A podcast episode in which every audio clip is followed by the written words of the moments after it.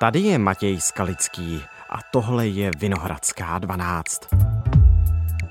Tenisový svaz vyplatil v roce 2021 přes 40 milionů korun spolku Orel Jednota Praha Balkán. Šlo vůbec o třetinu všech peněz určených na podporu tenisu v Česku. Spolek vede Vojtěch Flegl, který je zároveň členem dozorčí rady tenisového svazu. Vedení svazu odmítlo na dotazy radiožurnálu odpovídat. Nebudeme s váma nikterá komunikovat a to vám mohu říct si za celý výkonný výbor a všechny naše pracovníky. Řada pozoruhodných náhod a nikdo o nich nechce mluvit. Kdo ovládá penězovody v českém tenise? Jací lidé stojí v pozadí? A je to ještě vůbec sport? Nebo spíš tvrdá zákulisní hra?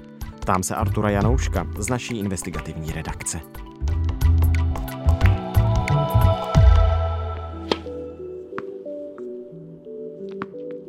Dnes je středa 10. května. Ahoj Arture, vítej ve Vinohradské 12 po nějaké době. Hezký den. Ten příběh, který budeme společně vyprávět, je o muži, který podle tvých zjištění dokázal, řekněme, z části ovládnout jeden dotační penězovod. Kdo to je Vojtěch Flégl? Tak je to bývalý tenista, který eh, je nyní současně vlivným tenisovým funkcionářem. On je členem dozorčí rady Českého tenisového svazu, kde je vlastně prezident Ivo Kaderka a jenom tři členové té dozorčí rady, takže eh, lidé, kteří se vzájemně znají. A Flegl je zároveň jeden z nejbližších spolupracovníků prezidenta Ivo Kaderky. Uvedu jenom příklad, když se v roce 2021 ucházel Český tenisový svaz o pořádání finálového turnaje o pohár Billie Jean Kingové.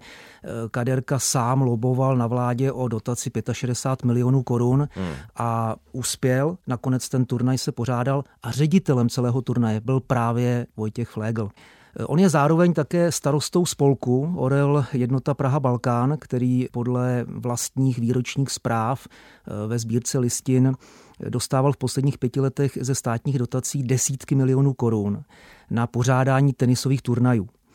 A podle vyučtování za rok 2021, které my jsme získali, eh, dostal tento spolek od svazu přes 40 milionů, což byla skoro třetina všech peněz, které svaz dostal od státu v rámci dotace nazvané eh, podpora sportovních svazů. Jeden což... klub dostal třetinu všech dotací. Ano, což bylo neobvyklé. Jiné kluby, velké hmm, české hmm. kluby, eh, Prostějov a další dostali jednotky milionů. Oni hmm. dostali přes 40 milionů. Protože těch klubů jsou stovky v Česku, ne? Tak jako jeden klub veme třetinu dotací, to je pozoruhodné. Podle eh, aktuální zprávy je těch klubů v republice asi 1100 aktivních. Hmm. Jak celý ten mechanismus tedy měl fungovat? Eh, Fleglův spolek, eh, a když říkám Fleglův, tak tím myslím, že on ho skutečně ovládá, protože on je jednak starostou toho spolku hmm. a ve vedení sedí jeho příbuzní a známí tak tento Fleglův spolek dostával od svazu desítky milionů korun na pořádání tenisových turnajů a za jednotlivé služby eh, třeba za ubytování účastníků, dopravu, video, přenosy těch zápasů, eh, stravování a další věci, pak spolek vyplácel peníze jednotlivým firmám. A mezi nimi byly například firmy, které patří právě Fleglovi eh, nebo jeho manželce. Uvedu příklad. Když se pořádal turnaj Machalejk v České Lípě, svaz dal Fleglovu spolku na pořádání tohoto turnaje 1 800 tisíc. Největší část šla na odměny hráček.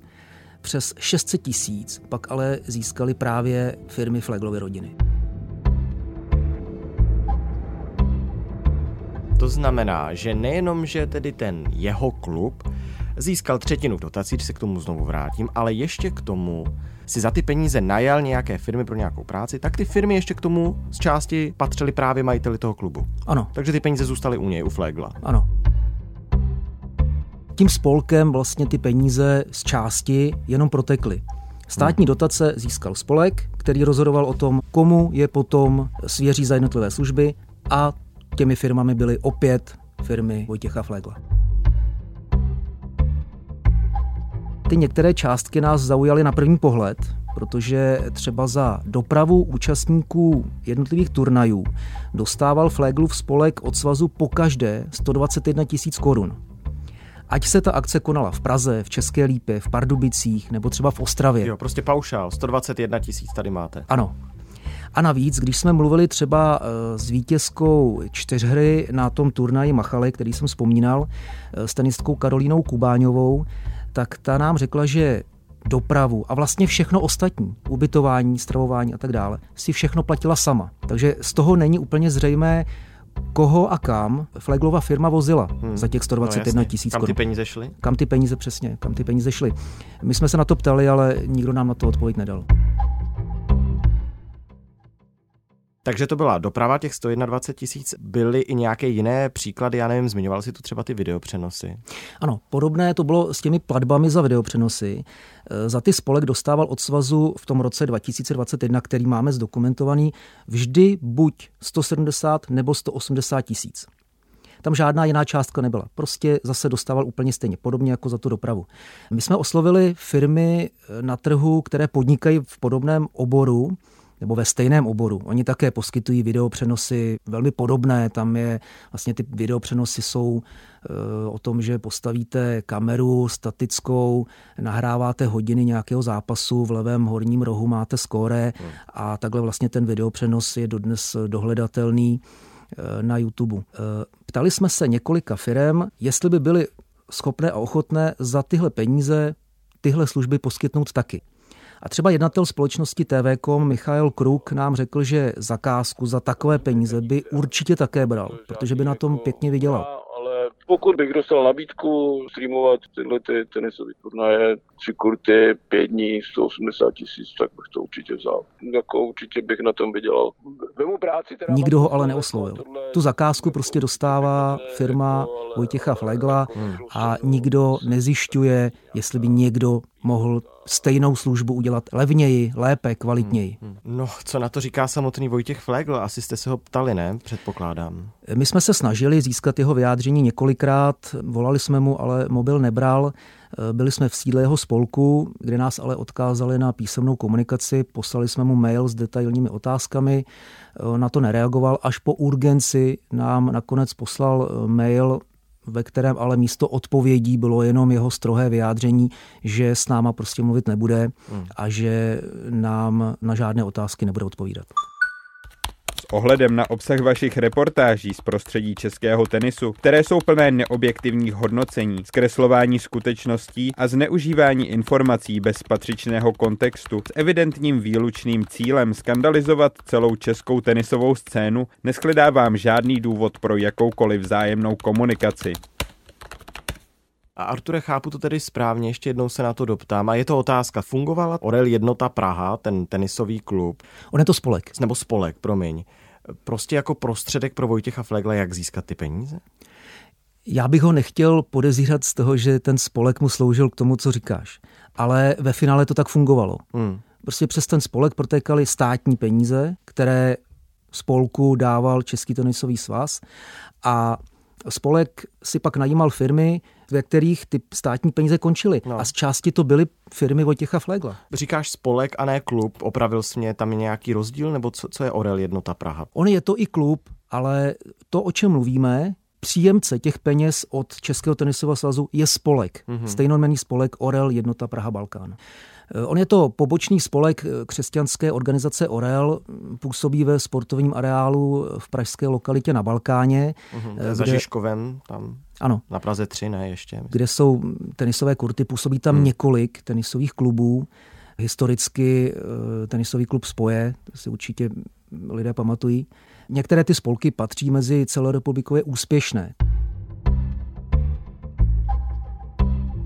To ale nevysvětluje, proč právě Orel Jednota Praha Balkan jako spolek má pořádat turnaje po celé republice. Hmm. Nikdo nám to nevysvětlil. My už jsme o dotacích v tenise společně mluvili. Řešili jsme to loni, kdy ty si taky přišel s investigativou, že jsou nějaké peníze z loterijních společností, které opět směřují jenom určitým klubům. Ne všem a hlavně pak ty peníze, jestli si dobře pamatuji, nemíří na rozvoj mládeže, ale na něco úplně jiného. Celkem 44 milionů bylo určených na sportování dětí a mládeže. Z dokumentů, Svaz peníze rozdělil mezi velké tenisové kluby, kterým šéfoval například vlivný podnikatel Miroslav Černošek nebo lidi z vedení Jakými pravidly se svaz při rozdělování peněz řídil, odmítl vysvětlit. Připomeň ten případ a jak to souvisí s tím, o čem se bavíme teďka. Stojí ve výsledku zatím ti stejní lidé? Já to jenom připomenu. Loni v létě jsme popisovali, jak Český tenisový svaz v letech 2014 až 17 rozděloval peníze z loterií. To bylo každý rok 12 až 16 milionů korun a ty peníze měly jít na sportování dětí. Původně byly určeny na sportování všech dětí tak jsme to, tuhle informaci získali i od těch politiků, kteří to tehdy schvalovali. Svaz je ale rozděloval mezi kluby, kterým šéfovali lidé z vedení nebo e, s nějakými úzkými vazbami na něj. Většinu těch peněz dostalo osm největších klubů v zemi. Ani tehdy nám vedení svazu nevysvětlilo, podle jakých kritérií ty peníze rozdělovalo. A je to stejné vedení které teď rozhoduje o tom, že spolek Orel Jednota Praha Balkán dostává tolik peněz na pořádání turnajů.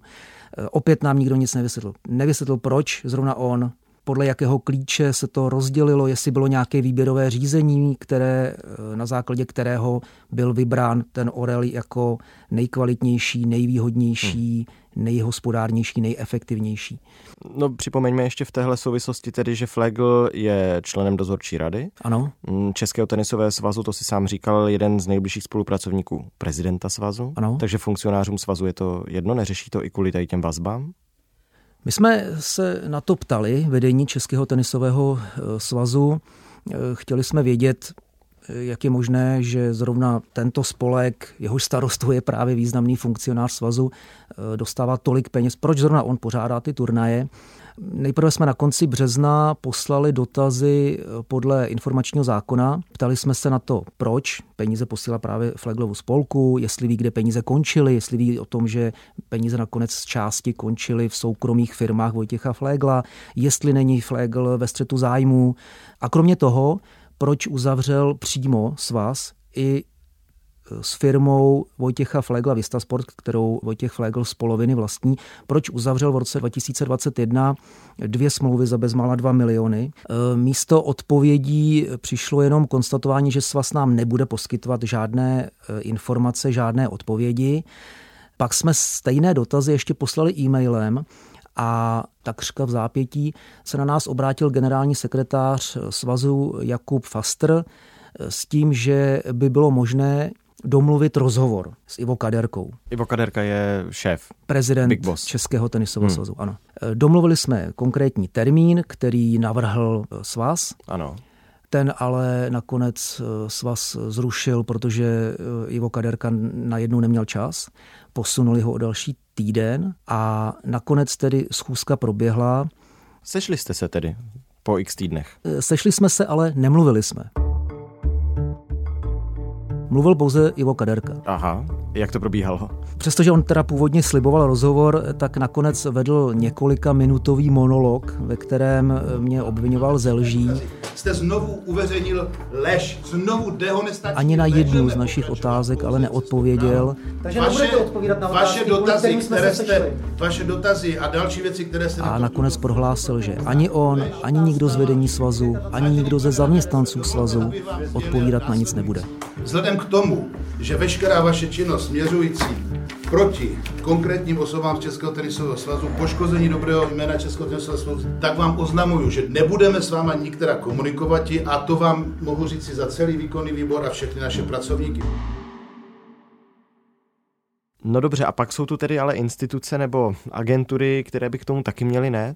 Co říct? Národní sportovní agentura? Ptali jste se? Ano, Národní sportovní agentura je tou, která ty státní dotace přiděluje jednotlivým svazům. Té jsme se ptali také na to, co říkají na to naše zjištění. Mluvčí agentury Jakub Večerka nám ale sdělil, že nemůže naše zjištění nějak komentovat, protože právě probíhala kontrola hospodaření Českého tenisového svazu. Ta kontrola už proběhla teď momentálně, ale probíhají nějaké jako další procesní věci, dopisuje se protokol, ten kontrolovaný subjekt má možnost podávat námitky, a tím i žádosti o prodloužení termínu a tak dále. Zatím tedy ta kontrola uzavřená nebyla. To, co tady popisujeme, Arture, ten příběh Flegl a Fleglův Orel a tak dále, je to nějaký systémový problém v českém tenise? Já nechci hodnotit, nechci mluvit o selhání konkrétních lidí. Nicméně ten systém, jak je dnes nastaven, jak dnes funguje, tak tyto věci, tento stav do určité míry umožňuje. Ono to v praxi chodí tak, že Národní sportovní agentura pošle svazům státní dotaci a je v kompetenci svazů, jak ty peníze rozdělí.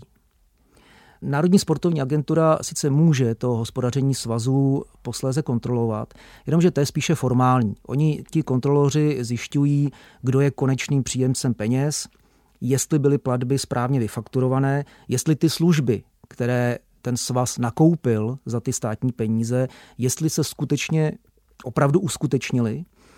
Už ale nezjišťuje, jestli ten konečný příjemce byl ten nejlepší, nejkvalitnější, nejhospodárnější, který mohl být, jestli svaz si udělal nějaké výběrové řízení, nebo proč vlastně ty peníze svěřil těm subjektům, lidem, firmám, kterým to svěřil. Ta odpovědnost je na těch jednotlivých svazech. Takže svazy v těchto situacích mají hlídat sami sebe.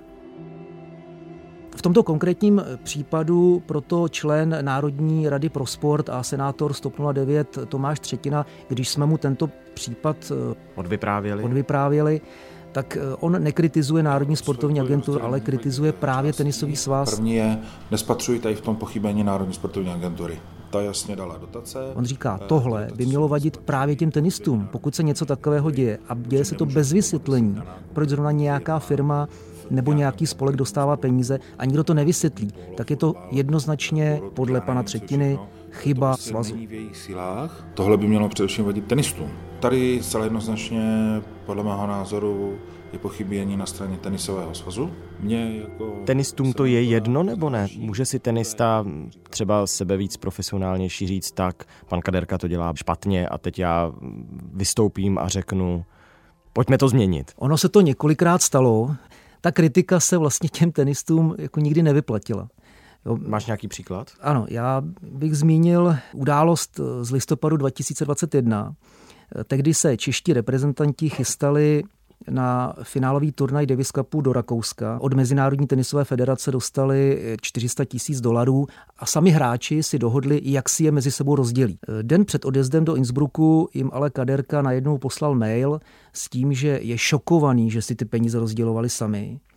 Nařídil, kdo kolik dostane a k tomu připsal, cituji, Komu se to nelíbí, případně takovou smlouvu nechce podepsat, nemusí, ale na Davis Cup neodjede. Tenista Lukáš Rosol tehdy odepsal, že to považuje za vydírání a za podvod, ale tu kaderkovou smlouvu nakonec přesto podepsal. Když se pak druhý den dostavil na sraz před odjezdem, dozvěděl se, že přesto nikam nepojede, mm-hmm. protože naopak smlouvu, ne, smlouvu mu nepodepsal kaderka. Mm-hmm. A ten jejich spor má dohru vlastně až dosud, protože eh, Lukáš Rosol od té doby má zákaz hrát ve velkých klubech, nemůže si ani zaplatit Skutečně. kurt, ano, nemůže si hmm. zaplatit třeba ani kurt na dvě hodiny. My jsme získali čtyři nahrávky, ve kterých manažeři velkých klubů eh, vysvětlují, že nechtějí riskovat, že by jim kaderka stupnul dotace, kdyby Lukáši Rosolovi dovolili si u nich zahrát.